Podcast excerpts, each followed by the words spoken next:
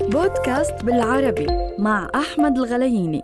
يعطيكم العافية. لو بحثت في حياتك راح تلاقيها مش كاملة، ومرات بتحكي عن أشياء يمكن أكثرها ما تعملها، يمكن بسبب ظروف حياتك أو دخلك الضعيف، أو بتحاول تسكت عشان تمشي حياتك، وخصوصا إن كنت بدك تحافظ على وظيفتك. من الكذب أن تقول أن هناك حرية مطلقة أو كاملة. دائما في شيء فوق الإنسان، فوق عقله، بتحكم فيه صاحب السلطة الأعلى منه أو مديره أو حتى والديه، أو قيمه الداخلية، سواء مبادئه أو قيمه العقائدية. وهي كمان سلطة بتتحكم فيك وبتحد أن تتهور، لأنه تذكر الحرية مسؤولية وليست ميزة تأخذها وتعمل فيها شو ما بدك. هاي مسؤولية وأمان عندك، بدك دائما تتعامل معها بتوازن، خصوصا إن كان دخلك المالي والذي يعتبر في هذه الأيام هو الأساس. مع الأسف أنت دائما تحسب عن أشياء مش قادر تعملها. دائما تذكر أنه أيضا دخلك المالي بتحكم مرات في حريتك. أنا ما بحكي لك تكون عالم، لكن استغل كل لحظة في حياتك لتستمتع. يعني يكفي أن تجلس مع نفسك وتشغل فيلم مع كوب مشروب ساخن أو بارد حتى تقدر على استمرار وتغير المود تبعك. والأجمل والأجمل دائما أن تفرغ عقلك بشكل دائم ودوري.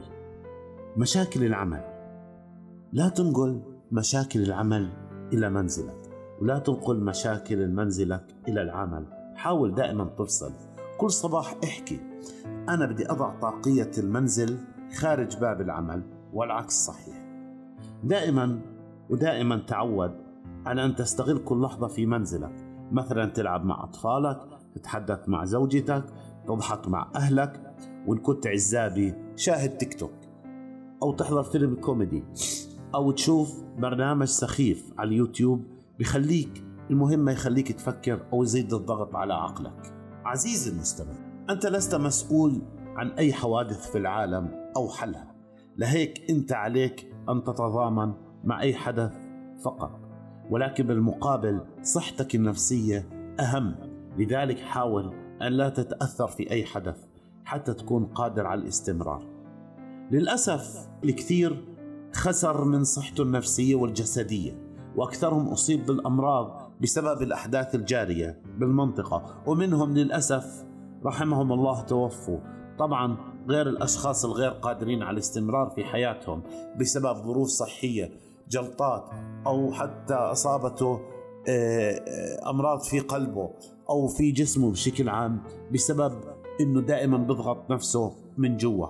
صديقتي وصديقي المستمع، ليس شرطا أن تكون غنيا لتتحدث عن الطاقة الإيجابية في العمل أو في حياتك اليومية، ولكن صدقني تستطيع أن تصنع المتعة في حياتك بأشياء بسيطة.